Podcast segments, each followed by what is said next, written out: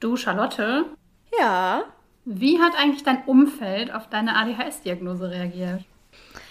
Ähm, also, ich hatte ein Outing, das eigentlich vor allem digital war.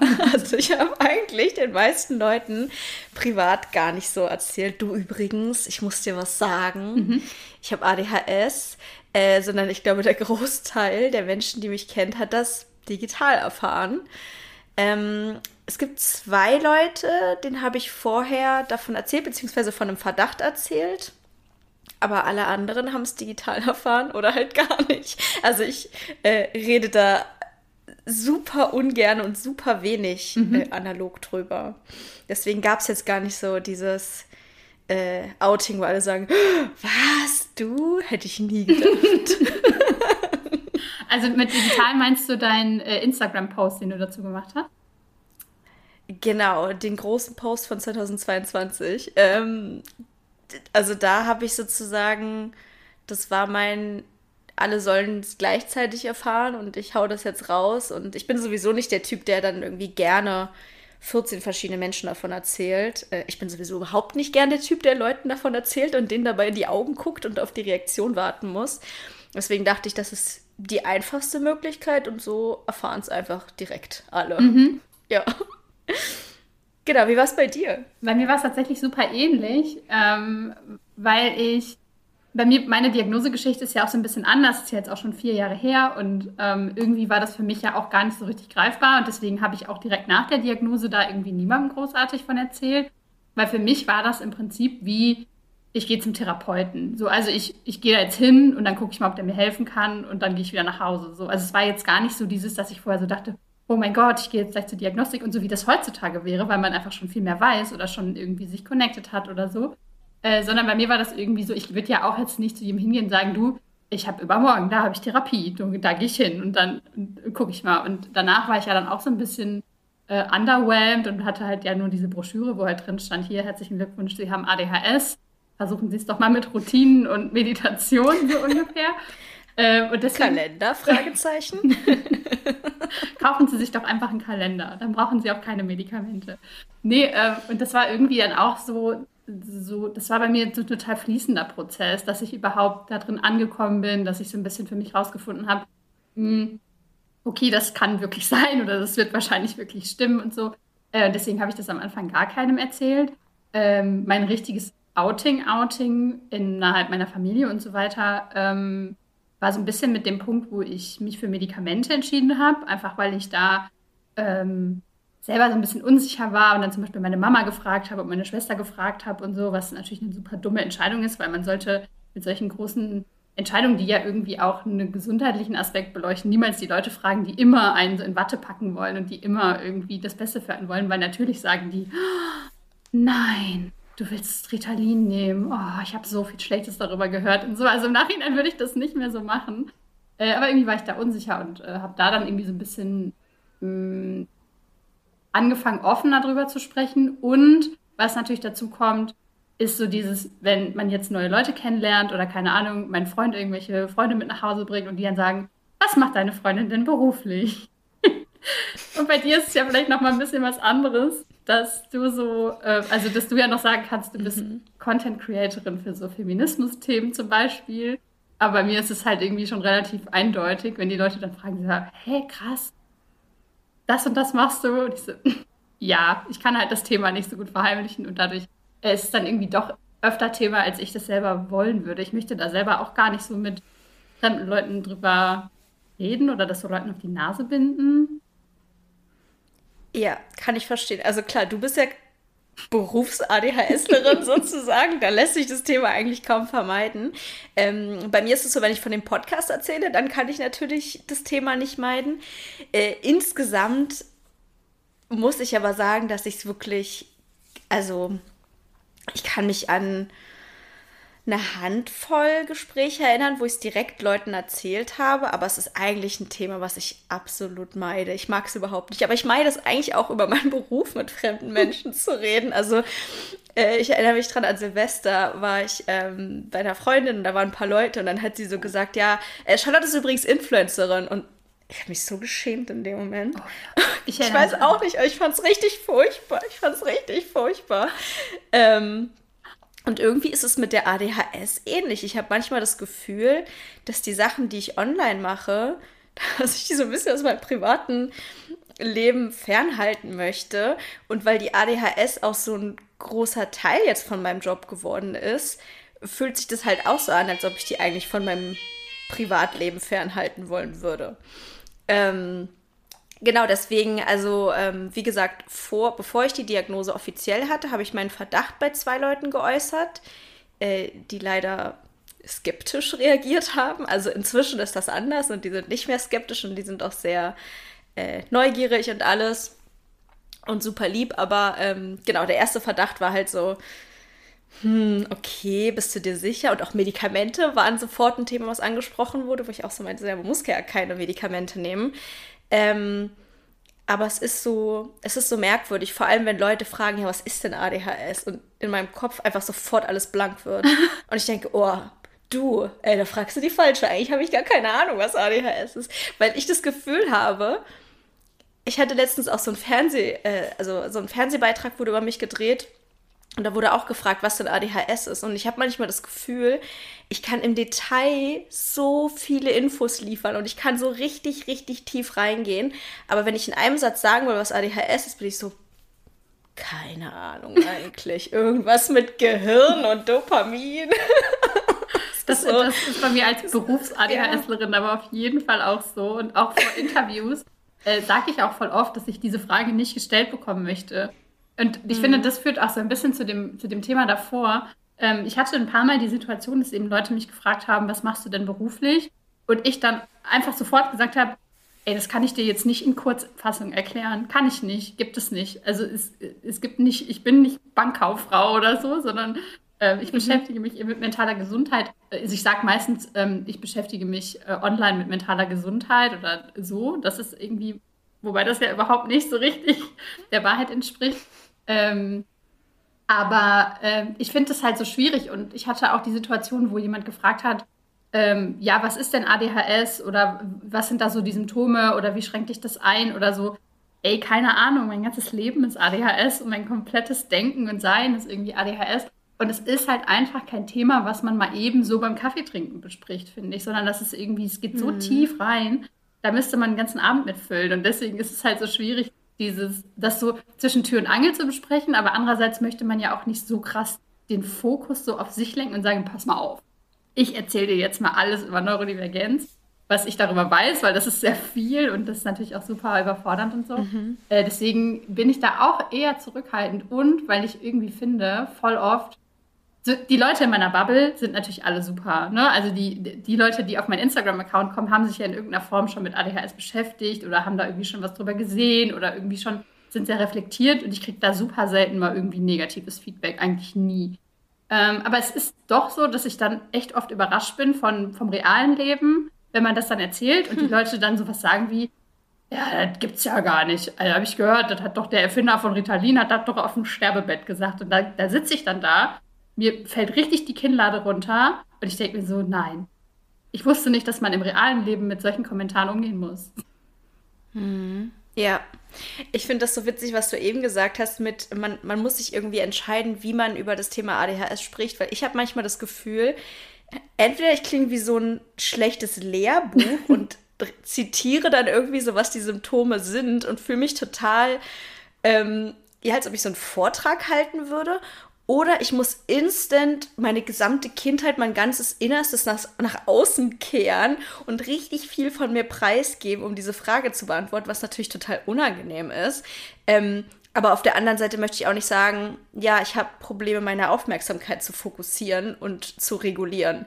Da würden Leute sagen, aha. Ich auch. Gut, das ist ja spannend. Ist das nicht bei jedem heute so? Also die Brisanz rüberzubringen und ähm, die Ganzheitlichkeit dieser Störung und wie sehr das einfach das gesamte Leben und die ganze Biografie beeinflusst, ist total schwierig, ohne Seelenstriptease zu machen, um nochmal diesen altmodischen Begriff zu benutzen. Ähm, und das ist halt natürlich besonders schwierig, jetzt bei Leuten, die vielleicht nicht super enge Freundinnen sind oder ähm, Menschen, die keine Ahnung, die einem sehr wohlgesonnen sind, dem man sehr nah ist insgesamt. Ähm, also je weiter weg eine Person ist und dann fragt, aha, und was ist das? Desto unangenehmer wird die Frage irgendwie mm. und desto schwieriger zu beantworten. Wobei ich da sagen muss, da habe ich auch außer, äh, außerhalb, also innerhalb, also in meiner Community die Erfahrung gemacht, äh, dass gerade so Eltern, äh, Elternteile auf dieses Announcement, ich habe ADHS, häufig richtig schlecht reagieren, weil das natürlich mhm. auch impliziert, wenn man jetzt, keine Ahnung, mit 35 diagnostiziert wird, dass man irgendwie sagt, naja, hätte man vielleicht auch schon mit sieben sehen können. Ähm, ich glaube, dass ganz viele Eltern sich da doch von auf den Schlips getreten fühlen oder dann sagen, naja, nee, das hätte ich ja. doch gesehen, ich kenne doch mein eigenes Kind und ich weiß doch genau Bescheid. Äh, bei meiner Mama war das komischerweise gar nicht so. Die war halt von Anfang an so, ja, cool, irgendwie, ja, ja, das hätte man auch, also ne, ich habe dann deine Zeugnisse nochmal angeguckt und da sieht man es ja dann schon so, ne? Das ist dann immer so voll, mhm. äh, voll offen dafür und so. Ähm, ich habe ihr aber auch von Anfang an klar gemacht, dass ich niemandem den Vorwurf mache, weil ich so ein bisschen Angst hatte mhm. davor, dass das halt, dass das so rüberkommt. Ähm, aber ich äh, habe das ganz, ganz, ganz oft gehört, dass Eltern dann doch eher so sind, nee, nee, also das kann nicht sein, das hätte ich doch gemerkt. Hm. Ja, äh, das auf jeden Fall. Ich glaube, dass Eltern auch das Gefühl bekommen könnten, dass sie vielleicht schuld daran sind. Also ähm, je nachdem, wie viel man über das Thema ADHS weiß, ist einem ja auch klar, zum Beispiel, dass es äh, genetisch weitergegeben wird, dass auch unter anderem Umweltfaktoren eine Rolle spielen können bei der Entwicklung von ADHS.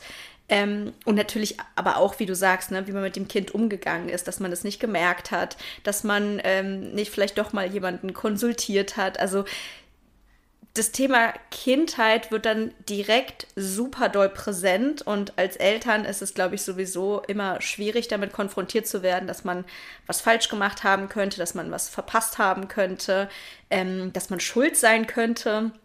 Und dann ist eventuell der erste Reflex oder bei manchen Leuten vielleicht auch der siebte Reflex, lieber zu sagen, nee, kann ich mir nicht vorstellen oder ähm, weiß ich nicht. Ja, stell dir mal vor, wir hätten dich zum Arzt gebracht und die hätten dich dann nur vollgepumpt. Also so oder so eine abwehrende Haltung gegen das Thema. Das habe ich auf jeden Fall auch schon öfter von Leuten gehört, dass es bei Eltern schwierig sein kann, darüber zu reden. Und da fängt es ja schon an ja. mit dieser Fremdbewertung. Also in den allermeisten Diagnostikverfahren muss man ja einen Augenzeugen, Zeitzeugen, Augenzeugen, äh, Zeitzeugenbericht quasi mitliefern. Also entweder eben die Zeugnisse mhm. oder eine Befragung der, äh, also irgendwie ein Interviewbogen für Eltern oder eben andere Bezugspersonen mhm. im Kindesalter. Und da fängt es ja schon an, dass man quasi oft vor dem ersten, vor der wirklichen Diagnose schon mit seinen Eltern irgendwie in Kontakt treten müsste äh, um mhm. das dann abzuklären. Und das ist natürlich dann auch mega lustig, dass in diesen Bögen dann drin steht, wie war ihr Kind zwischen acht und zehn?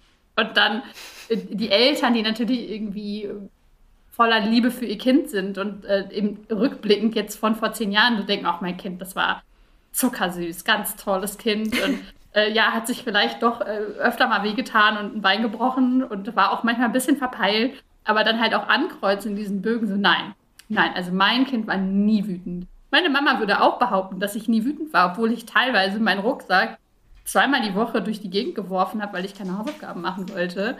Ähm, und die würde aber im Nachhinein jetzt sagen, dass ich ein total liebes und einfaches Kind war. Mhm. Ja, ich glaube, dass wenn man so einen Bogen ausfüllen muss, dass man dann auch natürlich, das ist dann, glaube ich, wie so ein Sehtest, wo man eigentlich weiß, okay, man soll jetzt ein realistisches Bild abgeben, aber andererseits will man ja auch irgendwie scoren. ähm, und natürlich, wenn man auch noch das eigene Kind beurteilt, dann möchte man das so gut wie möglich beurteilen ähm, und nicht sagen, ja, also ehrlich gesagt, mein Kind war mega ungeschickt, schlecht in der Schule, hat sich dauernd geprügelt. Also das klingt ja nicht geil, ne?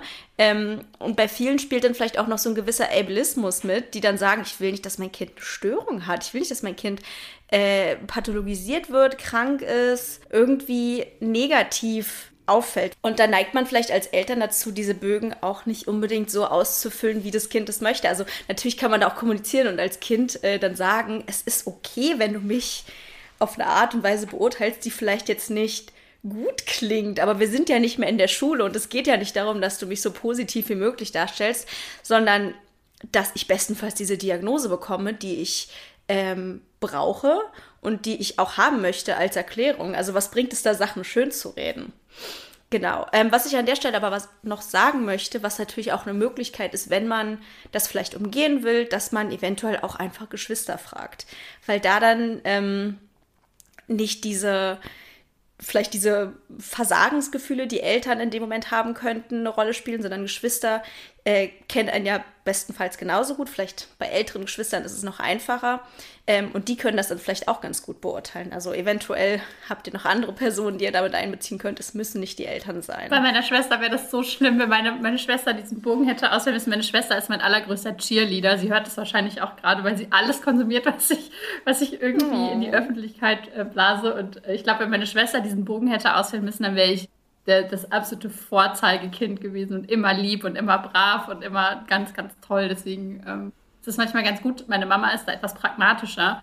Und da hat es zum Beispiel auch geholfen, äh, immer mal wieder so über Situationen zu sprechen. Ne? Nicht einfach diese Frage so stehen zu lassen, so ist ihr Kind irgendwie oft wütend. Mhm. Naja, was heißt wütend? Was, was sind so die Situationen? Mhm. Aber wenn man dann doch mal so auf diese ganze Hausaufgabensituation nochmal ins Gespräch geht oder irgendwie nochmal sagt, äh, naja, also so ein richtig einfaches Kind war ich halt einfach nicht. Also da irgendwie einzelne Kindheitssituationen nochmal bespricht. Und ähm, das finde ich eh immer ganz cool, das mit Eltern ähm, zu machen oder mit Leuten, die irgendwie mhm. an der eigenen Kindheit beteiligt waren, einfach Sachen nochmal reflektiert und nochmal Revue passieren lässt. Ähm, dann können Eltern sich vielleicht auch doch eher nochmal darauf einlassen, dann zu sagen, ja, okay, war vielleicht jetzt doch nicht immer so 100% einfach mit dir. Mhm. Mhm. Wie war das ja. bei deinem Freund? Ähm, also mein Freund war natürlich der allererste, der es überhaupt erfahren hat. Also dem hatte ich schon, das ist, ich weiß gar nicht, wie viel Zeit zwischen meinem, meiner Diagnose und meinem ersten Verdacht ihm gegenüber liegen. Also es müssen, weiß ich nicht, ein paar Monate gewesen sein. Ich weiß noch, ich bin ganz, ganz unsicher auf ihn zugegangen, meinte du. Ich habe so in letzter Zeit überlegt, und irgendwie, ich glaube, ich könnte neurodivergent sein. Und ich habe mich ganz doll geschämt, dieses Wort auszusprechen, weil es so, weil es so klinisch klingt und weil ich so das Gefühl hatte, dass ich was ganz Albernes sage und irgendwie mir was aneignen würde und ähm, irgendeinen Quatsch im Internet gelesen habe von dem ich mich beeinflussen lasse. Also so ein bisschen die Richtung, wie es auch manchmal mit diesem äh, Modediagnose geht, so, ja, alle haben das jetzt und vielleicht bin ich ja auch neurodivergent. Also ich habe mich irgendwie schon sehr geschämt und ich hatte natürlich auch nichts vorzuweisen, wie jetzt eine Diagnose, ähm, die ich natürlich jetzt habe. Und deswegen war das so, uff, oh Gott. Aber ich, ich hatte das Gefühl, ich muss es irgendwie sagen und ähm, am Anfang war er tatsächlich auch so ein bisschen skeptisch und meinte so, hm, okay, gut, und was heißt das genau und was denkst du jetzt da? Also es war jetzt nicht so, Gott, nee, du erzählst Quatsch oder so, aber so ein bisschen unsicher und ich glaube, er konnte nicht so richtig was damit anfangen. Er wusste nicht so genau, was ich damit eigentlich meine. Was natürlich auch daran lag, dass er kein Wissen über das Thema hatte. Also da kriegt man dann so ein Wort gesagt und man denkt so, okay, was heißt das jetzt? ähm, aber das hat dann relativ schnell, als ich dann auch angefangen habe, mich viel mehr mit dem Thema zu beschäftigen und ganz viel zu erzählen immer und dann immer gesagt so, das ist übrigens auch ein Anzeichen und das ist auch ein Anzeichen. Und er irgendwann so, ja, so, es klingt schon sehr stark bei dir danach. Und ähm, noch bevor ich dann auch die offizielle Diagnose hatte, war dann zwischen uns irgendwie auch klar, okay, du hast ADHS, also ich habe ADHS ähm, und es wurde dann auch so kommuniziert und angenommen und gesagt, ja, Genau, so war das bei meinem Freund und bei deinem Freund. Ihr seid ja auch schon länger zusammen, als du es weißt, ne? Äh, ja, das stimmt, wobei ich irgendwie, ähm, dass mir, mir das so aufgefallen ist im Nachhinein, dass wir da nie wirklich so explizit auch drüber gesprochen haben. Also diese Situation gab es bei uns nicht. Und das Lustige ist, ähm, ich kenne meinen Freund ja schon viel länger, als wir zusammen sind. Ähm, und schon immer haben wir irgendwie so, das klingt halt jetzt voll arschig irgendwie, aber wir haben schon immer irgendwie gesagt, boah, er ist irgendwie voll autistisch, boah, er ist voll der Autist. Halt so, so total slangmäßig, was ich heutzutage nicht mehr so mega okay finde, dass wir das so gemacht haben. Ähm, aber es ist sehr, sehr deutlich, dass mein Freund quasi auf der anderen Seite des Spektrums neurodivergent ist und eben auch schon immer war. Äh, und das war irgendwie immer Thema bei uns. Also es war irgendwie immer so dieses, er ist irgendwie der neurodivergente Part und ich bin irgendwie, keine Ahnung, ich bin halt auf meine Art und Weise weird, ohne, ohne irgendwie ein Label da drauf zu packen. Ähm, und das war dann irgendwie so am Anfang, er hat das auch nicht so richtig verstanden, als es dann vor allem alles so anfing, dass ich sehr viel angefangen habe, mich mit dem Thema auch zu beschäftigen, was ja dann auch völlig klar ist, dass man dann anfängt, drüber zu reden, auch äh, innerhalb der Beziehung. Äh, da war er so ein bisschen skeptisch auch ähm, und hat das, glaube ich, auch nicht so ganz geblickt, was jetzt überhaupt da alles zugehört und was das, ähm, was das macht und was das soll. Ähm, aber so einen richtigen Punkt, wo ich ihm gesagt habe, hey du, ich glaube, ich könnte das haben oder hey du, ich bin diagnostiziert worden, gab es tatsächlich einfach nicht, sondern es war für mich ja nur eine Diagnose von vielen in dem Moment und dann ist es so nahtlos mhm. übergegangen und äh, ist immer mehr und mehr Thema geworden und dadurch ist es in unserer Beziehung auch mehr und mehr Thema geworden. Ähm, wobei es schon dann manchmal, ähm, er hat das dann auch viel hinterfragt, ne? also er hat dann einfach gefragt, hey, ist das jetzt irgendwie, ist das jetzt ADHS oder ist das jetzt irgendwie was anderes oder wie würdest du das jetzt einordnen?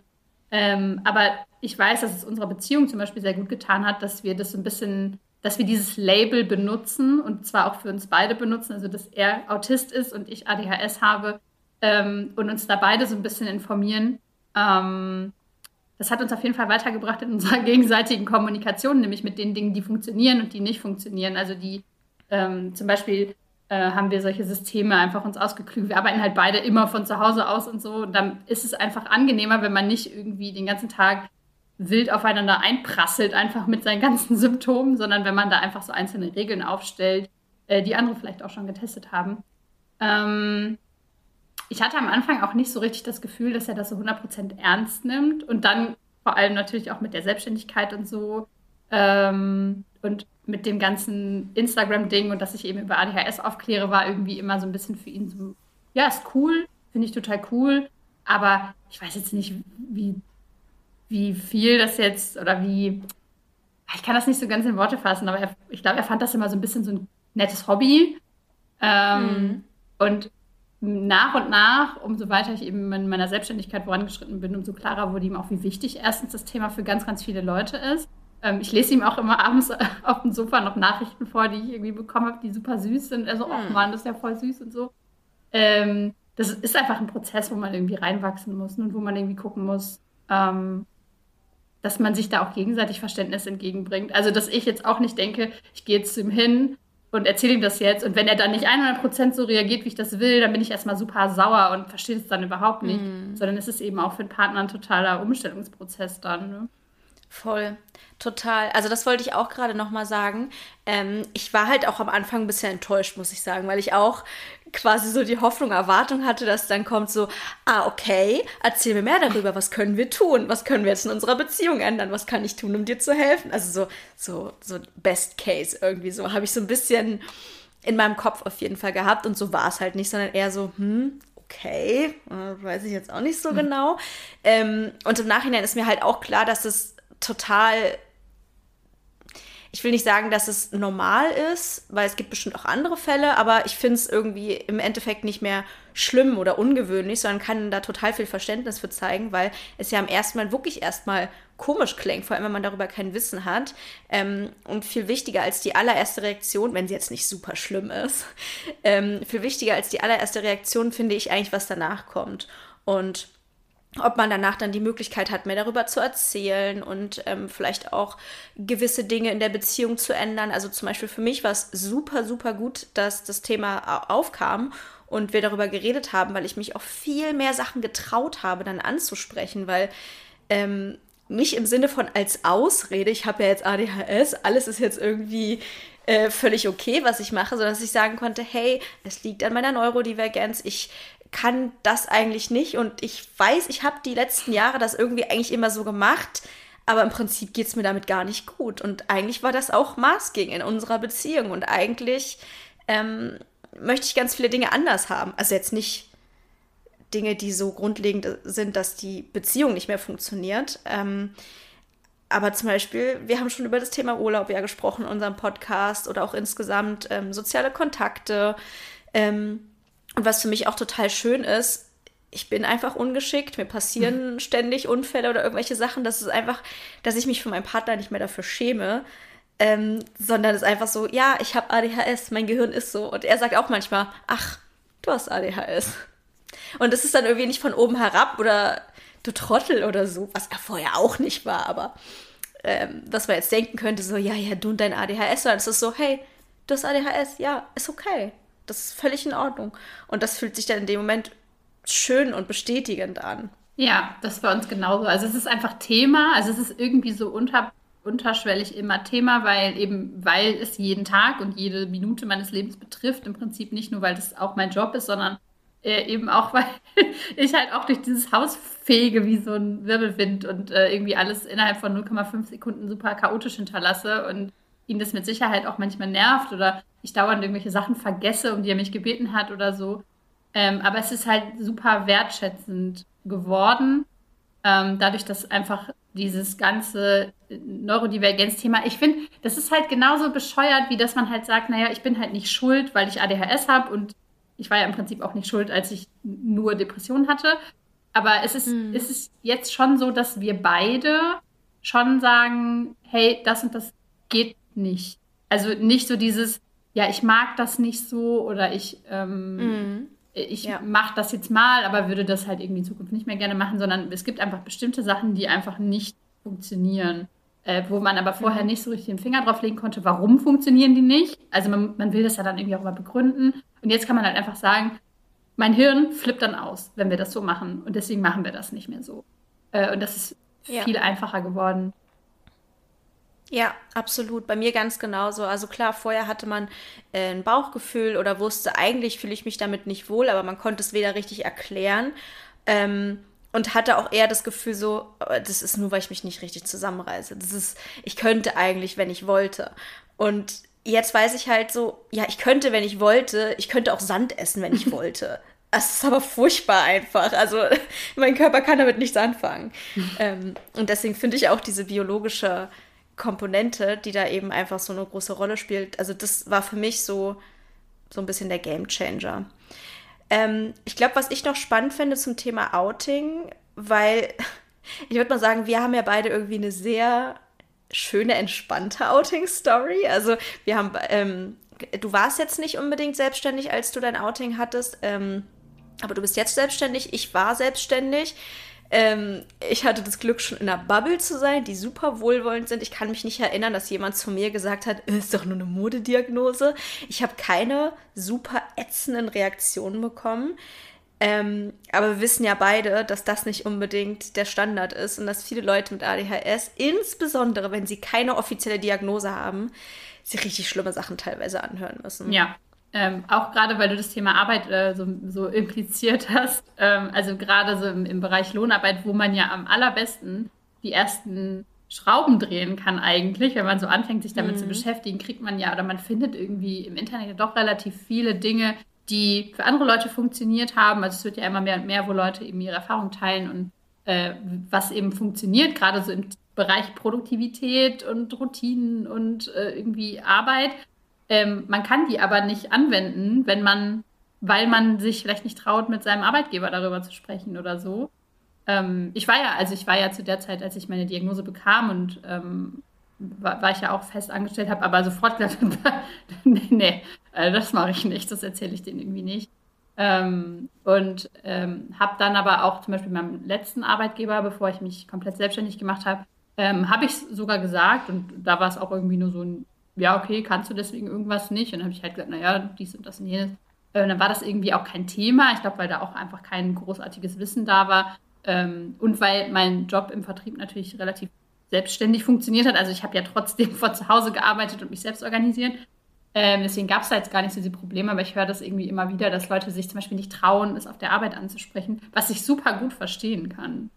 Mhm. Würdest du es machen? Äh, vor allem, äh, ja, kann ich gleich was zu sagen. Also, und das ist dann nur so der soziale Aspekt. Also, ich meine, es gibt ja auch bei der Arbeit einfach, also das Thema Diagnose, offizielle Diagnose, hat ja Vor- und Nachteile. Zum Beispiel kann es auch einfach sein, dass man eine offizielle Diagnose hat, dass man bestimmte Dinge nicht mehr bekommen kann. Dass man zum Beispiel nicht verbeamtet wird. Dass man ähm, eine Berufsunfähigkeitsversicherung nicht abschließen kann oder die super teuer wird. Also es gibt so konkrete Nachteile, die man haben kann mit einer offiziellen Diagnose. Ich habe auch schon von Leuten gehört, äh, die ihren Job verloren haben, nachdem sie gesagt haben, dass sie ähm, AutistInnen sind oder dass sie ADHS haben. Also es kann wirklich super schlimme Konsequenzen haben. Eine Diagnose ist halt auf der einen Seite eine ganz tolle Sache und ein Privileg und vor allem angesichts der medizinischen Situation gerade was, was ähm, nicht jeder einfach so bekommt. Und auf der anderen Seite muss man sich auch wirklich gut überlegen, ob man die offizielle Diagnose haben will, ob man will, dass die Krankenkasse das weiß, ähm, weil man eben super viele Nachteile haben kann. Und ähm, auch wenn es vielleicht bestimmte Regelungen gibt, gibt es halt Vorgesetzte, denen ist das scheißegal. Und vor allem angesichts einer Situation, wo viele Leute befristete Verträge haben oder irgendwie prekär beschäftigt sind, in Teilzeit, was auch immer, wird es dann halt natürlich noch viel äh, gefährlicher, eventuell über diese Diagnose zu sprechen. Und viele machen das nicht oder sagen, okay, ich strebe gar nicht erst eine offizielle Diagnose an, weil ich dann super viele Nachteile hätte. Ja. Ich hatte dazu gerade einen Gedanken, den habe ich aber jetzt vergessen, deswegen. Ja, das ist ja wirklich sehr schade. das ist ja wirklich sehr schade. ähm, nee, du hattest mich gefragt. Ist dir wieder eingefallen, weil sonst hattest du mich gefragt, ob ich es bei der Arbeit erzähle. Genau, ich wollte dich das jetzt nochmal fragen, weil es mich halt wirklich ja. interessiert. Ähm, auf gar keinen Fall. Ich, aber du weißt ja auch, ich hatte ja auch nur beschissene Jobs mit äh, sehr schlimmen Vorgesetzten. Deswegen kann ich jetzt nicht sagen, ob ich es bei der Arbeit erzählen würde, wenn ich ein wohlwollendes Arbeitsumfeld und eine nette Chefin hätte. Dann würde ich es vielleicht schon machen. Aber in den Jobs, die ich hatte, auf gar keinen Fall. Ähm, weil für mich ist das immer noch ein super intimes Thema was lächerlich klingt, weil ich sehr tausenden Leuten erzähle. Aber wenn ich halt analog drüber spreche, ist es für mich, es ist für mich so ein riesengroßer Unterschied, was ich ins Internet schreibe und was ich Leuten erzähle, denen ich in die Augen gucken muss. Das ist so, das sind für mich, für mich zwei komplett verschiedene Welten. Ähm, und eine Arbeitsstelle, wo ich abhängig von Leuten bin, die nicht meine Freunde sind, die mir vielleicht nicht unbedingt wohlgesonnen sind, wo ich sowieso schon immer Angst hatte, gefeuert zu werden, Ärger zu kriegen, was auch immer. Da würde ich so ein intimes Detail meines Lebens nie und nimmer teilen. Vielleicht mit einer ausgewählten Kollegin. Aber mit Vorgesetzten. Also, aber es wäre eigentlich ja so wichtig, dass man es halt macht. Ich verstehe ich versteh das halt ja, voll. Ja, natürlich. Ich verstehe das halt voll. Mhm. Äh, auch dieses Ganze, dass man so denkt, man wird halt gefeuert, wenn man das sagt. Oder also man will mhm. sich ja auch nicht so nackig machen. Ich finde, das ist ja genau das, was wir vorhin meinten man muss sich immer in Teilen auch nackig machen, wenn man darüber redet, dass man mhm. Neurodivergent ist, wenn man das Leuten erzählt, weil du nie einfach nur sagen kannst, ja. ja. ich kann mich halt manchmal nicht konzentrieren. Ja, was soll denn dein Chef dann sagen oder deine Chefin? Ja, äh, bist du nicht für die Arbeit geeignet? Was sollen wir, was sollen wir machen, wenn du dich nicht konzentrieren kannst? Und das ist ja auch einfach gar nicht das, gar nicht das Ding. Ähm, ich finde es cool, wenn Leute das machen. Und ich äh, habe auch schon viele Stories gehört, wo Leute eben sagen, na, ich habe da mit meinem Chef, meiner Chefin drüber gesprochen und das war total cool und das war total gut, weil jetzt kann ich mhm. vielleicht äh, in ein anderes Büro, wo es ein bisschen ruhiger ist oder kann irgendwie meine Arbeitszeit anders einteilen oder so. Also es gibt ja viele Vorteile, die das auch haben kann. Aber das weiß man halt vorher nicht. Und selbst wenn man den coolsten Chef, die coolste Chefin hat, kann es eben auch sein, dass derjenige totale Vorurteile hat und irgendwie dann sagt, so, ja, ja, meine Nichte hat das auch, also ist ja alles totaler Humbug oder so. Ne? Also es kann ja auch eben passieren und ähm, gerade in einem Umfeld, wo man im schlimmsten Fall acht Stunden am Tag sich aufhält, ist das ähm, ist es natürlich schlimm, wenn man da weiß, dass man da nicht damit, damit willkommen ist, also mit dieser Diagnose nicht angekommen ja. ist. Vor allem, also in der Regel erzählt man sowas ja, weil man das nicht einfach nur erzählen will und das Bedürfnis hat, äh, sich das von der Seele zu reden, sondern weil man eigentlich auch was Bestimmtes möchte. Man möchte zum Beispiel, dass bestimmte ähm, Umstände sich bei der Arbeit ändern. Man will vielleicht ein, ein, Einzelbüro, man will vielleicht ins Homeoffice gehen, flexible Arbeitszeiten, alles diese Dinge, die einem eben helfen, die Arbeit zu schaffen. Ähm, das, das hängt ja miteinander zusammen. Dass man natürlich bestenfalls irgendwie das der Vorgesetzten erzählt, damit man auch besser arbeiten kann. Und ich glaube, dass viele Vorgesetzte einfach immer noch super altbacken sind und es einfach ganz, ganz viele Arbeitsumfelder gibt, vor allem so öffentlicher Dienst und sowas, ähm, die nicht bereit sind, von total verkrusteten ähm, Arbeitsbedingungen mal abzusehen, wo Homeoffice schon total der Krampf ist. Ähm, Und wenn man dann mit sowas um die Ecke kommt, ähm, ja, könnte ich vielleicht bei der Arbeit Kopfhörer tragen oder könnte ich dies, könnte ich jenes, könnte ich bitte an den Meetings nicht teilnehmen. Ähm, also ich, ich, ich stelle mir das unfassbar schwer vor.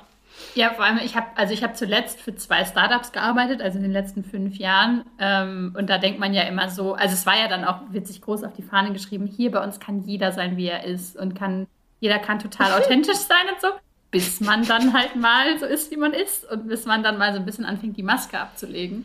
Äh, weil ich glaube, das mhm. war, also dieser, äh, für mich war das die ADHS-Diagnose gar nicht der springende Punkt in meiner, in meiner Lohnarbeitsgeschichte, sondern das Unmasking ähm, war, glaube ich, eher so ein mhm. bisschen der mhm. Punkt, äh, wo ich angefangen habe, eben zu hinterfragen, warum mache ich bestimmte Dinge und warum mache ich sie nicht und wie mache ich sie. Ähm, was ja dann auch zu Problemen in meinem vorletzten Job quasi geführt hat ähm, ohne dass ich die Diagnose angesprochen habe.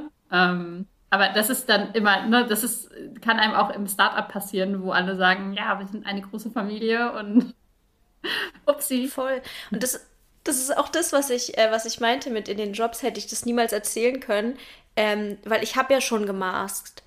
Und trotzdem habe ich nicht gut genug gemaskt oder konnte dann bestimmte Sachen eben trotzdem nicht oder wollte sie nicht, ähm, dass ich anscheinend laut Vorgesetzten nicht genug integriert war, nicht freundlich genug war, nicht sozial genug war, was auch immer man mir da alles vorgeworfen hat.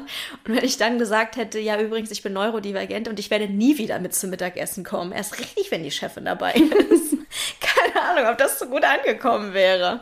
Ähm, oder wenn ich in dem Café, wo ich gearbeitet habe, ich da gesagt hätte, ich habe übrigens ADHS, aber kein Ding, ich mache trotzdem die Kasse. Also das ist so, ich, ich, ich, ich weiß nicht, in welcher Welt das funktionieren soll, aber vielleicht sind das halt auch, ich sag's ja immer wieder, ich hatte Nebenjobs, ich hatte keine äh, festangestellten Jobs oder 40-Stunden-Jobs oder Jobs, wo ich mir vorstellen könnte, dass ich mit meiner ADHS oder Neurodivergenz oder gegebenenfalls auch Autismus ähm, da irgendwie integrierbar wäre. Es gibt ja diese Jobs. Es, natürlich gibt es Jobs, die darauf Rücksicht nehmen, aber ich hatte halt nie Jobs, wo das auch nur annähernd vorstellbar gewesen wäre, sowohl von den Personen her als auch von den Arbeitsbedingungen.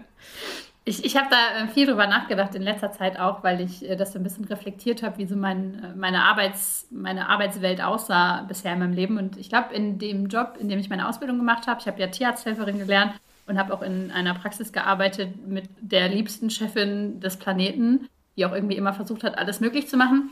Und da war ich schon sehr authentisch, so wie ich halt bin, in, in Maßen. Ne? Natürlich jetzt nicht so wie heute, mhm. aber auf jeden Fall für das Alter, in dem ich da war und für die Umstände, in denen ich da war, konnte ich da sehr ich selbst sein, weil es eben auch ein, ähm, ein Setting ist, wo du mit Tieren arbeitest, wo du anpacken musst, wo du meistens irgendwie knietief in Scheiße stehst und irgendwie man lacht sich halt über alles mögliche kaputt und ich war halt immer super krass die chaotische Maus. Ne? Also es war immer so, wo ich war, war innerhalb von einer Sekunde war voll Chaos Nichts war bezettelt, nichts war irgendwie nummeriert. Alles, was man irgendwie an Listen führen musste, konnte man mir nicht geben.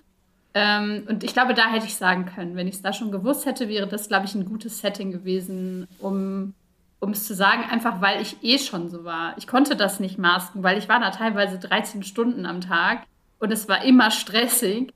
Äh, du kannst mhm. ja dann gar nicht mehr unbedingt masken, wenn du eh schon voll im Stress bist, eh schon Oberkante, Unterlippe läufst von der Energie her und dann ähm, dir auch noch jemand sagt, ja, du bist halt hier, du bist halt hier die chaotische, ne? obwohl ich mich schon hart angestrengt habe, nicht die chaotische zu sein. Und ich glaube, da hätte es was erklärt oder da hätte es irgendwie eine Erklärung vielleicht was gebracht und wäre irgendwie cool gewesen und hätte irgendwie so im Austausch auch ähm, geholfen.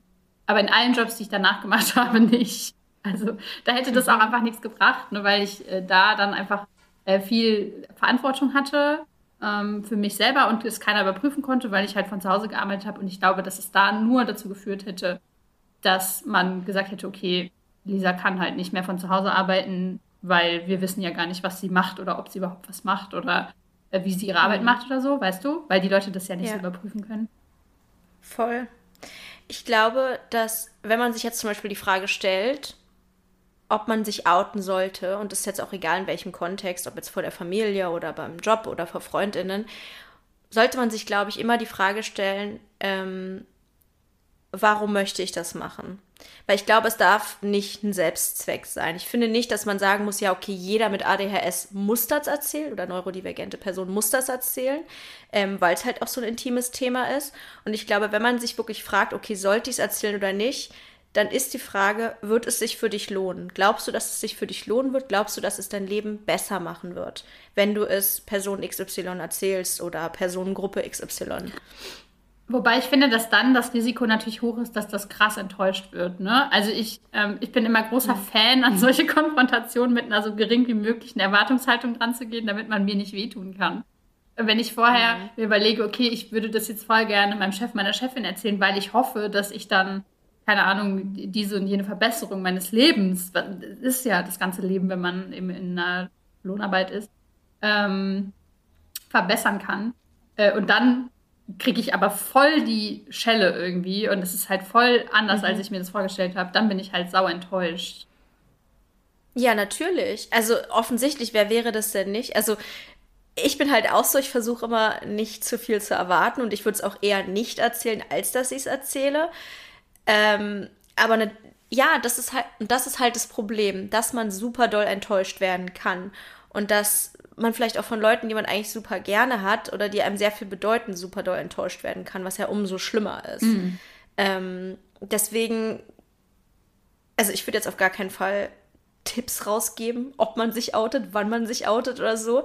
Ähm, ich glaube nur, dass ich persönlich finde, man kann sich von dem Gedanken verabschieden, dass man irgendwie so eine Art Verpflichtung hat dazu, das zu erzählen, weil das finde ich auf gar keinen Fall. Wenn man sich damit nicht wohlfühlt und man sich auch nicht sicher fühlt unter bestimmten Menschen, dann muss man das nicht erzählen, dann muss man nicht darüber reden. Es gibt da keine Verpflichtung. Ähm, eine alte Professorin von mir hat früher mal gesagt, es gibt sowas wie die unfreiwillige Avantgarde, also die Leute, die so ein bisschen ganz vorne dabei sind und dann so den ganzen Scheiß abbekommen, aber dafür sorgen, dass zumindest für ein Thema irgendwie so mehr, wie soll man sagen, mehr Aufmerksamkeit so auf ein, auf ein Thema ist. Aber die das vielleicht gar nicht wollen, aber einfach weil sie davon betroffen sind, müssen sie halt so die Vorreiter und Vorkämpfer sein. Ähm, und irgendwie stimmt das ja auch, weil klar, wenn jetzt niemand über das Thema ADHS redet, dann haben wir eigentlich die Situation, wie sie vorher auch schon war, so. Es wird totgeschwiegen, äh, es gibt den Leidensdruck und keiner redet drüber. Ähm, aber trotzdem sollte das nicht so auf Individuen ausgetragen werden, dass jetzt ein Individuum die Verpflichtung hat, sprich über ADHS, weil es braucht unbedingt ganz viel Aufmerksamkeit für das Thema. Ja. Ich weiß nicht, vielleicht äh, sind dafür dann eher so die Kanäle, die wir haben, gut oder der Podcast, als dass jetzt einzelne Leute sich irgendwie da voll in so einen Sturm stellen müssen. Ja, oder die Leute, die, die eben, die das möchten, ne? oder die, die da irgendwie total viel draus ziehen. Ähm, was ich aber auch schade finde, ist zum Beispiel, wenn man jetzt sagt, naja, das ist halt so ein Selbstständigen- und Künstlerthema, weißt du? Also es klingt dann klingt total bescheuert, aber ja. wenn, wenn jetzt zum Beispiel kein, ja. kein Lehrer, keine Lehrerin sich traut, darüber zu sprechen, weil es eben der Verbeamtung im Weg steht, wenn sich keine Versicherungsfachangestellter ja. dazu äh, entscheidet, darüber zu sprechen, weil es halt in das Setting nicht passt. Wenn sich diese ganzen süßen Büromäuse, die uns zuhören, nicht trauen, weil es eben da zu Problemen kommen kann äh, innerhalb vom Büro, dann verkommt es meiner Meinung nach so ein bisschen zu einem Thema, was halt nur so nur so die Selbstständigen und halt die, die, die eh so ein bisschen. Die ausgeflippten KünstlerInnen. Ja, und, und das ist, also mhm. ich meine, ich, ich stimme dir total zu, ne, dass niemand muss das sagen und niemand muss sich jetzt irgendwie dazu berufen fühlen, ähm, das Thema jetzt anzusprechen, damit darüber gesprochen wird. Ähm, es gibt mhm. Sicherheitssettings, wo das nicht äh, angebracht ist oder wo es einfach einem selber, wie du schon sagst, viel, viel mehr schaden würde. Ähm, aber trotzdem würde ich das im Hinterkopf behalten, weil ich finde es zum Beispiel total cool, ähm, es gibt ja auch immer mal, es ploppen jetzt immer so kleinere Accounts auf, wo Leute eben sagen, hey, ich habe übrigens ADHS und ich bin vielleicht Lehrerin, ich bin vielleicht Bankangestellte mhm. oder sonst irgendwas. Und das finde ich eigentlich auch richtig cool, weil ich glaube, ähm, dass das die Leute sind, wo sich vielleicht auch mehr Leute mit identif identifizieren können, als jetzt mit Selbstständigen und KünstlerInnen. Ja, To total, du hast da einen richtig wichtigen Punkt. Also stell dir mal vor, was passieren würde, wenn jetzt hochrangige PolitikerInnen sich outen würden. Das wäre genial. Also ich meine, es wird wahrscheinlich nicht passieren, weil die wahrscheinlich viel zu viele Repressionen fürchten müssten. Aber das wäre ja eigentlich total die tolle Situation. Ähm, als wenn, wie du halt sagst, ne, nur InfluencerInnen oder vielleicht mal SchauspielerInnen oder so sich outen. Wenn einfach wir wüssten, das kommt überall vor, in allen Jobs. Ähm, vielleicht würde das auch ein bisschen das Stigma davon nehmen, dass es so eine ausgeflippte Influencer-Krankheit ist. Äh, Krankheit sowieso nicht, Störung. Ähm, ja, ach, das ist so ein schwieriges Thema irgendwie. Das ist ein ganz schwieriges Thema. Am besten wäre es natürlich, wenn es keinen Ableismus gäbe, wenn die Strukturen für uns alle irgendwie funktionieren würden und man keine äh, Strafen fürchten müsste sowohl beruflich als auch finanziell als auch sozial, dann könnten alle fröhlich drüber reden. Das wäre der beste Fall. Ähm, aber so, ja, äh, haben wir natürlich irgendwie, also für uns ist es viel einfacher in dem Sinne drüber zu sprechen. Klar, total. Aber das ist so lustig, weil ich habe vor, das ist schon richtig lange her, ich glaube vor einem halben Jahr, richtig lange, halbes Leben, äh, habe ich mal eine Umfrage gemacht, äh, um mal so eine Sammlung zu machen, was sind so die besten Jobs äh, für ADHS. Und ich dachte halt, da kommen jetzt super viele Jobs, wo so jeden Tag alles anders ist und man jeden Tag so voll in so einem Abenteuer äh, drin ist. Ähm, war aber gar nicht so. Ne? Ich habe dann einfach gefragt, hey, seid ihr glücklich in euren Jobs? Wenn ja, sagt mir mal, was ihr beruflich macht und habe das halt so ein bisschen gesammelt. Und da waren sehr, sehr viele Schreibtischmäuse dabei, die, die halt sagen, hey, das ist total gut mhm. für mich, weil die Struktur, die ich in meinem Hirn nicht habe, die ist irgendwie vorgegeben, weil auf zig Ordnern irgendwas draufsteht und ich genau weiß, wo das irgendwie abgelegt werden muss und so. Ähm, mhm. Aber ich glaube, dass ganz viele Leute eben immer denken, weil auch ganz viele Kommentare unter dem Post dann äh, waren, ja, hä, voll komisch, öffentlicher Dienst für ADHS, wer kommt denn auf so eine Idee? Na, weil es so mhm. ist. Also, weil die Leute sich automatisch Strukturen suchen, wenn sie selber die, sich die mhm. wünschen in ihrem Leben oder so. Oder weil sie eben mit Struktur von außen super gut zurechtkommen und die eben auch brauchen. Ja, ne, und das, das ist eben das. Mhm. Plus, man darf natürlich auch nicht vergessen, dass ein großer Teil von ADHS betroffene Menschen auch gegebenenfalls autistisch ist ja. und einfach äh, Neurodivergenz insgesamt dann zu ganz, ganz verschiedenen Ausprägungen führen kann. Ne? Das auf jeden ähm, Fall. Ja, deswegen, also ich kann mir vorstellen, also nicht, dass jeder ADHS-Betroffene, der einen Schreibtischjob hat, auch autistisch ist, das will ich damit nicht sagen. Aber einfach nur, dass dann, dann doch so viele individuelle Unterschiede dadurch und natürlich auch Biografien, Lebensentscheidungen, was auch immer herrschen, dass man nicht sagen kann, okay, für ADHS ist der beste Job Schauspielerin. Und zwar nichts anderes. Wenn du was anderes machen willst, Pech gehabt. ja. Ähm, was ich dich noch fragen wollte, ich weiß nicht, ob du damit schon mal konfrontiert warst, aber was ein ganz großes Thema mit, mit diesem ganzen Outing-Thema, Umfeldthema ist, hast du schon mal gehört, dass du das als Ausrede für irgendwas benutzt?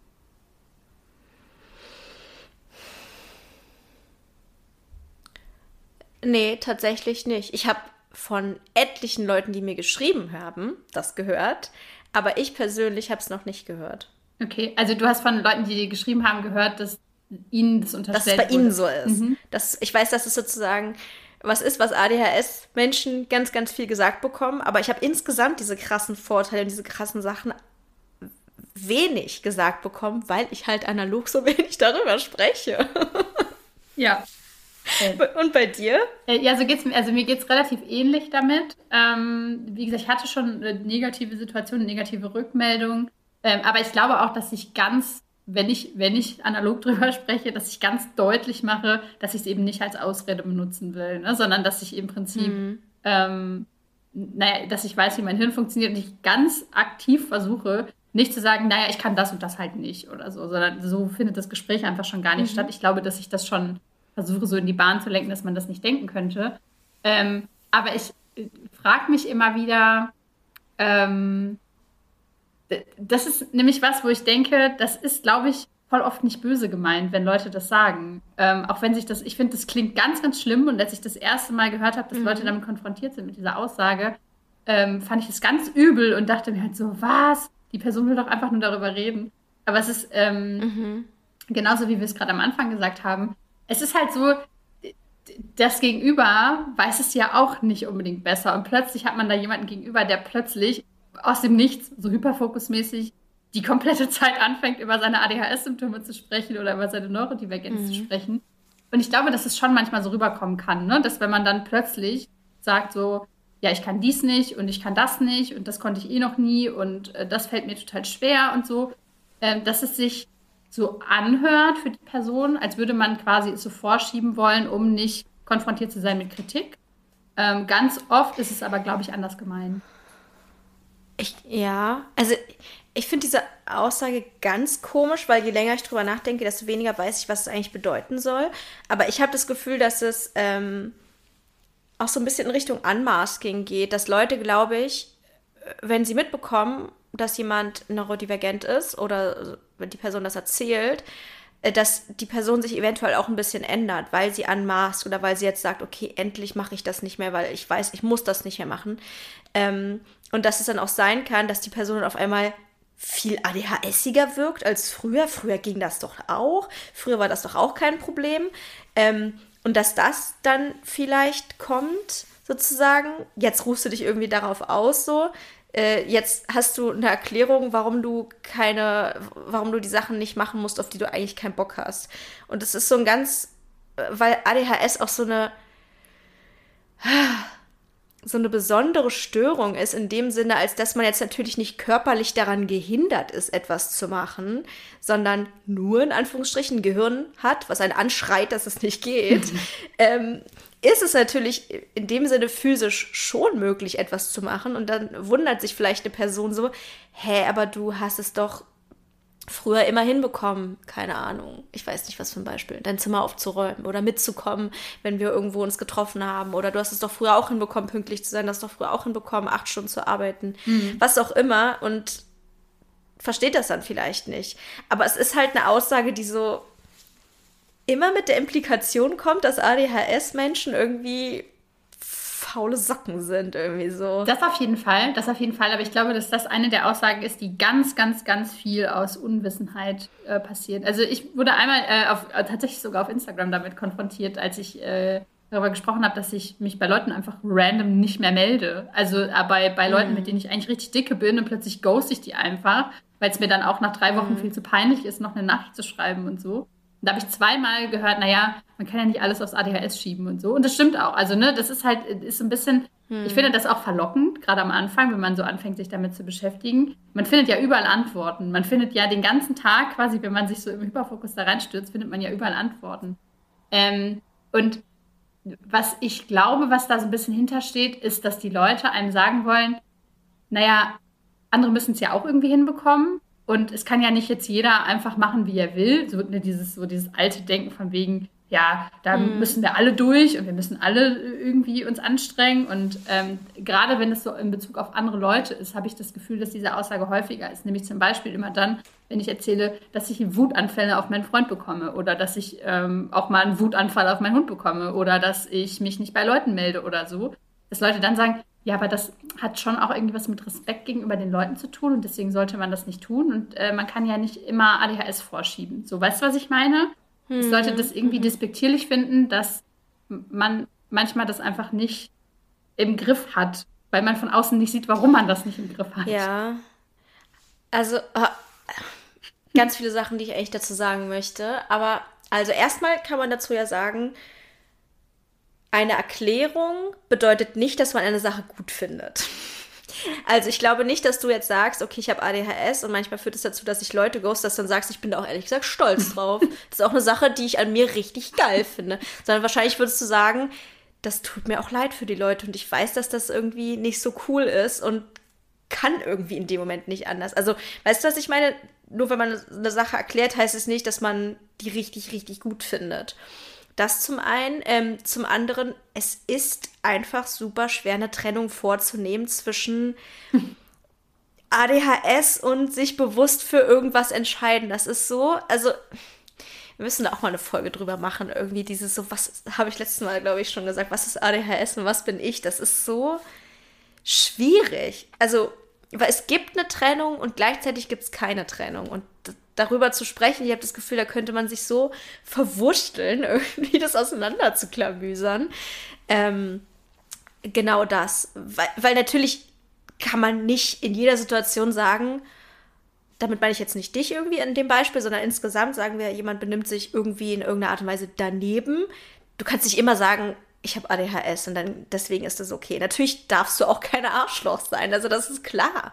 Aber ähm, Ja, also man, dass man dann sagt, ich habe ADHS und vielleicht begünstigt das manchmal, dass ich wütend werde, auch weil es nicht cool ist, wegen Kleinigkeiten wütend zu werden.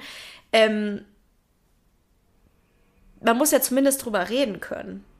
Äh, ja, das ist, ich, ich finde das auch ganz, ein ganz schwieriges Thema, vor allem weil man ja auch über sich selber äh, sehr gerne viel positiver denkt, als man, mhm. äh, als man, als mhm. es vielleicht in Realität der Fall ist, zum Beispiel. Ne? Ich habe da auch schon darüber gesprochen. Ich bin voll oft in Beziehungen, auch in freundschaftlichen Beziehungen, einfach super toxisch gewesen und so. Äh, was ich nicht gerne, ich habe dann auch manchmal gar keine Erinnerung mehr so daran, sondern denkst so, ja, die mhm. andere Person war natürlich irgendwie immer schuld und so.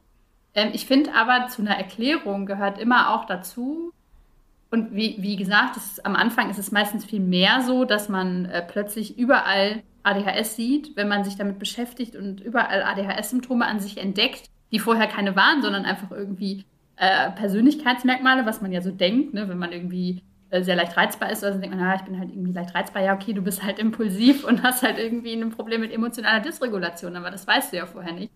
Und dann ist es schon bei mir zumindest so gewesen, dass ich am Anfang oft dachte, ja, cool eigentlich. Also im Sinne von, ich gebe mir selber nicht mehr die Schuld dafür, dass ich zum Beispiel Leute manchmal ghoste, auch wenn ich es ätzend finde. Aber ich denke mir halt nicht jeden Tag so, scheiße, was bin ich eigentlich für ein schlechter Mensch, dass ich so mhm. mit anderen Leuten umgehe, sondern ich kann das irgendwie aus einer etwas distanzierteren Perspektive irgendwie betrachten. Und das kommt, glaube ich, für Leute, die nicht so reflektiert sind oder sich mit dem Thema Neurodivergenz noch nie beschäftigt haben, rüber wie eine Ausrede. Ich glaube, dass das passieren kann. Dass man da einfach so eine Misskommunikation hat, dass man sagt, der eine hört das als, naja, Pech gehabt, kann ich ja nichts dafür, obwohl ich eigentlich nur sagen will, ja, ich finde es auch doof, aber am Ende des Tages mhm. funktioniert mein Hirn halt anders. Ja, ich glaube, dass eine der größten Probleme bei der Erklärung von ADHS und beim Verständnis ist dieser fließende Übergang zwischen bewussten und unbewussten Entscheidungen dass auch mir, wo ich es selber habe, oft nicht klar ist, was entscheide ich bewusst und was entscheide ich nicht bewusst, worauf habe ich Einfluss und worauf habe ich keinen Einfluss. Das ist, ja, äh, super schwierig überhaupt für mich und das dann noch zu erklären oder anderen Leuten zu erklären, eigentlich schon fast unmöglich. Das ja, völlig unmöglich. Ja. Ja, eigentlich schon. Also wie willst du jemandem, der, der neurotypisch ist, erklären, dass dein Hirn dir manchmal einfach so für zwölf Stunden sagt, nö, du stehst jetzt nicht vom Sofa auf. Mir auch egal, ob du noch tausend Sachen zu tun hast. Nö, machen wir nicht. Hm. Und du dir so denkst, what the fuck, irgendwie, ich habe körperliche Schmerzen, wenn ich daran denke, dass sich irgendwie das Geschirr in der Küche stapelt, aber trotzdem kann ich dagegen einfach nichts tun. Da sagt ja jetzt erstmal jeder Neurotypische vielleicht, ja, gut, kenne ich jetzt nicht so. Kann ich mir auch irgendwie nicht vorstellen, dass das so ist und deswegen glaube ich, dass du faul bist. Mhm. Weil man geht ja immer von sich ja. selber irgendwie aus. Und wenn man selber mal so einen faulen Moment hat, weil man neurotypisch ist und sich denkt, oh, ich will heute mal ein bisschen chillen und habe heute irgendwie keinen Bock, was zu machen, was ja einfach ganz normal ist. Es ist ja nicht so, dass neurotypische Menschen einfach alle Roboter sind, die den ganzen Tag immer produktiv sind, sondern die haben auch mal solche Phasen. Und die gehen dann von sich aus und sagen dann, hä, ja, aber ich habe das ja auch manchmal und ich kann mich ja dann auch irgendwie aufraffen und du irgendwie nicht. Also warum sollte das so sein? Ja, und das, ah, das macht ADHS für mich so schwierig irgendwie, weil es so, weil wir so nah dran sind an neurotypischen Menschen und dann irgendwie doch wieder so ganz weit weg. Weißt du, wenn du jetzt eine Person hast, die eine Behinderung hat, eine Person, die im Rollstuhl sitzt und ähm, vielleicht gelähmt ist, dann ist hoffentlich den meisten Leuten klar, dass es keine bewusste Entscheidung ist, dass die Person nicht aufsteht, sondern dass es dafür eine Erklärung gibt. Wenn du aber ADHS hast und das Ganze in deinem Hirn ist und das alles so verschwommen und diffus ist und einfach nicht so eine klare Grenze und so eine klare Abgrenzung existiert, dann ist das, ja, ich wiederhole mich, einfach nur unfassbar schwer zu kommunizieren. Das ist auch das mit dem Symptom. Natürlich, jeder kennt unsere Symptome. Aber erlebt jeder unsere Symptome so, wie wir sie erleben? Nein, natürlich nicht. Mm, ja, jetzt haben wir ja auch schon eine ganze Folge gemacht. Äh, hat nicht jeder ein bisschen mhm. ADHS? Die ist auch übrigens sehr gut. Könnt ihr euch auch auf jeden Fall anhören. Ach so, ähm, ja, ich wollte noch eine Sache sagen ähm, zu dem Thema. Ich habe nämlich dazu ja mal ein Video gemacht. Ich habe ja mal so eine, oder ich mache hin und wieder, mhm. wenn ich da mhm. Lust drauf habe, so eine Präsentationsreihe, äh, wo mhm. ich auf solche Bullshit-Sätze wie du kannst ADHS nicht als Ausrede für alles benutzen, äh, reagiere und da äh, drüber rede. Und ähm, ich, ich fühle das auch sehr, was ich in dieser Präsentation gesagt habe, nämlich ähm, als, als ähm, Antwort auf dieses, du kannst ADHS nicht als Ausrede für alles benutzen. Doch, also am Ende des Tages, äh, jetzt haben wir da super lange drüber geredet, was man, was okay ist und was nicht okay ist und warum das so sein könnte. Aber am Ende des Tages entscheide ich, was ich als Ausrede, Ausrede in Anführungsstrichen natürlich benutze, also als Erklärung. Erklärung. Als Erklä ja, ich finde Erklärung ist viel besser. Absolut. Ähm, aber selbst wenn es eine Ausrede wäre, ne, also Ausrede klingt halt, ich weiß nicht, gibt es überhaupt so richtig Ausreden? Ich, ich wüsste nicht. Es hat so eine Negativkonnotation. Das ist so, wie wenn jemand sagt, du ruhst dich darauf aus. Es ist einfach so, ich finde, es ist so eine eigentlich inhaltslose Phrase, die einfach nur was Negatives transportiert. Mhm. Ja, das stimmt. Ähm, aber wie gesagt, am Ende des Tages bin ich irgendwie dafür verantwortlich, wie ich mich fühle. Und wenn ich mich danach fühle, einfach zu sagen, weißt du was, ich habe heute voll den ADHSigen Tag und deswegen habe ich keinen Bock, dann ist es okay. Ähm, und dafür mhm. brauche ich mich auch nicht irgendwie rechtfertigen oder schämen. Und wenn Leute irgendwie meinen, ähm, das dann so wahrzunehmen, wenn ich mich irgendwie einfach nur erklären will, ähm, dann ist es vielleicht manchmal auch einfach deren Problem. Ich weiß, es klingt immer so, ich bin ja selber sehr harmoniebedürftig und people-pleasig mhm. unterwegs. Ähm, aber manchmal habe ich auch einfach keinen Bock dann auf solche Aussagen, wo ich mir dann denke, es ist vielleicht einfach dein Problem und nicht meins. Mhm. Das war als kleines Schlusswörtchen. Ja, ähm, coole neue Sache, von der wir euch erzählen wollen, ist, dass wir jetzt unter den Steadyisten sind. wir haben jetzt wir haben einen Steady-Account eingerichtet und äh, da kann man uns jetzt abonnieren, wenn man der Meinung ist, dass dieser Podcast unterstützt werden sollte. Also sagen wir es mal so, wir haben eine sehr, sehr große Leidenschaft für diesen Podcast und uns macht das auch riesengroßen Spaß, aber es wäre cool, wenn wir da nicht verarmen würden um dieses Hobby weiterhin ausüben zu können. Und es ist leider nicht kostenlos zu podcasten. Ich weiß nicht, für die, die es vielleicht nicht wissen, man muss da leider ein bisschen Geld reinstecken für ein schönes Mikro. Wir haben uns beide gerade ein ganz tolles neues Mikro gekauft. Vielleicht hört man das sogar. Boah, wehe, wenn nicht. Tausche ich direkt wenn, um. Wehe, wenn nicht. ähm, und es wäre ganz, ganz toll, wenn wir vielleicht die Kosten zumindest wieder reinbekommen könnten. Und deswegen könnt ihr jetzt ein Steady-Abo abschließen und ihr könnt auch etwas in die Kaffeekasse geben. Genau.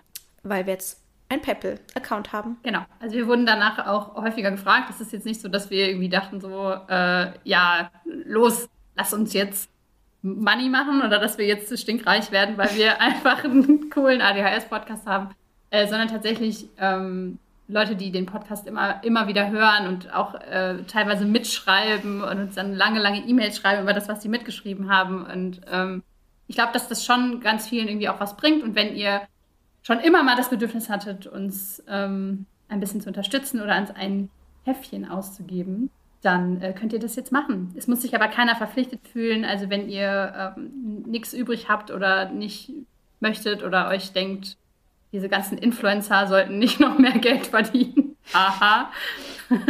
hm. ähm, ja. Dann müsst ihr das natürlich nicht machen, aber wir freuen uns auf jeden Fall sehr, sehr doll. Genau. Genau. Genau, äh, natürlich nur, wenn ihr das Geld habt, aber dazu möchte ich noch sagen, wir freuen uns über jede Summe. Ihr müsst nicht, äh, weiß ich nicht, sagen, oh, ich schäme mich zu sehr für die kleine Summe, dann mache ich es lieber nicht. Wir freuen uns über alles, auch einfach über die schöne Geste, dass ihr überhaupt was reingebt. Genau, und wenn ihr aber auf eine andere Art und Weise uns unterstützen wollt, dann könnt ihr das zum Beispiel machen, indem ihr den Podcast abonniert bei Apple Podcast und bei Spotify und uns unbedingt fünf Sterne gebt. Ich habe vorhin geguckt, und da hatten wir wieder fünf Sterne. Wir schwanken die ganze Zeit zwischen 4,9 und 5. Also wer uns weniger ähm, als fünf gibt, da also weiß ich auch nicht. Ja. Er kann auf jeden Fall sein ADHS nicht als Ausrede benutzen. Das genau. Deswegen, wir freuen uns immer ganz, ganz doll, wenn ihr da äh, fleißig bewertet und Sterne gebt. Und ähm, genau, vielleicht tauchen wir dann auch irgendwann in irgendwelchen coolen Chartlisten auf. Das wäre toll. Ja, äh, und was ihr auch machen könnt mittlerweile, ist uns abonnieren auf Instagram. Und zwar haben wir einen Instagram-Account, der heißt neurodiverdings.podcast. Und äh, da sind auch schon ein paar Leute von euch, da habe ich mich sehr drüber gefreut. Und da ähm, könnt ihr auch immer euch in Fast. den Kommentaren über die jeweilige Folge austauschen. Da werdet ihr immer so ein bisschen Background-Informationen bekommen, weil wenn wir das auf unseren einzelnen Profilen teilweise machen würden, äh, wäre das dann doch für die Leute, die jetzt gar nicht so Podcast hören oder nicht regelmäßig Podcast hören, vielleicht doch ein bisschen viel. Aber da können wir uns voll und ganz ausleben mit allem, was wir euch über den Podcast sagen wollen. Ähm, und vor allem könnt ihr da einfach euch mit anderen Leuten, die den Podcast hören, auch noch austauschen. Und mit uns. Ja. ja. Und ich glaube, wir haben auch schon fast 500 AbonnentInnen, oder? Mehr. Und wir planen auch mehr.